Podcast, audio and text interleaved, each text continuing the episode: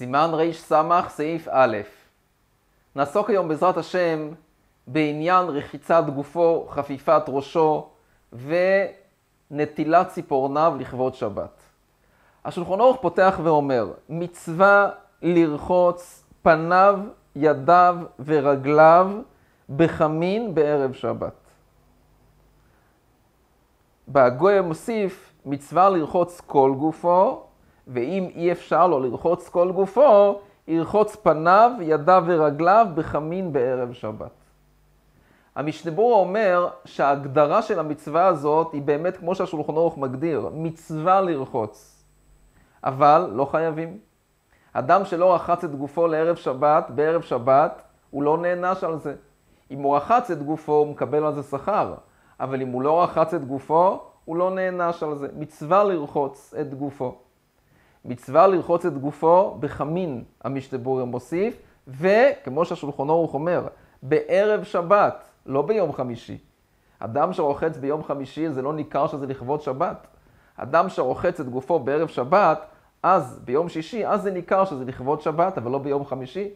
אלא אם כן אי אפשר ביום שישי, שאז כל כמה שהוא מקריב, מקרב את הרחיצה לשבת, אז אוכי עוד יפתפי. אבל לכתחילה צריך לרחוץ דווקא ביום שישי. ביום שישי אז צריך לרחוץ, ככה לכתחילה. עוד כתוב כאן, שגם לגזוס את הציפורניים, לגזוס ציפורניים בערב שבת.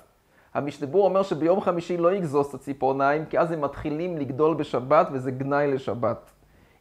יגזוס את הציפורניים ביום שישי. המשתבור אומר שציפורני הרגליים ביום שישי וציפורני הידיים ביום שישי. ציפורני רגליים ביום חמישי וציפורני ידיים ביום שישי. לא ציפורני רגליים וידיים ביום אחד זה בעיה. אז לכן ציפורני רגליו ביום חמישי, ציפורני ידיו ביום שישי. המשתבור מביא כאן עוד, שמי ששורף את הציפורניים הוא חסיד, מי שקובר אותם הוא צדיק, ומי שזורק אותם הוא רשע. למה? שמא תעבור אישה מעוברת, וזה לא טוב אם היא תעבור הציפורניים. אבל זה דווקא איפה שהציפורניים נפלו. אם, הוא, אם הם נפלו במקום אחד, והוא מוציא אותם, והוא מזיז אותם למקום אחר, זה בסדר. יש מי שאומר שצריך דווקא לחדר אחר, לא באותו חדר עצמו ממקום למקום. אם היו שערות ראשו גדולות, מצווה לגלחן. המשתיבור מביא כאן שיש מקומות שלא מסתפרים ולא גוזזים את הציפורניים בראש חודש, גם אם זה חל ביום שישי, כי יש בזה צבוע רבי יהודה החוסית. לא לעשות כך. עכשיו יש סדר בגזיזת הציפורניים. ויתחיל בשמאל בקמיצה ובימין באצבע, וסימן לזה דבהגה בשמאלו ובדהגה בימין.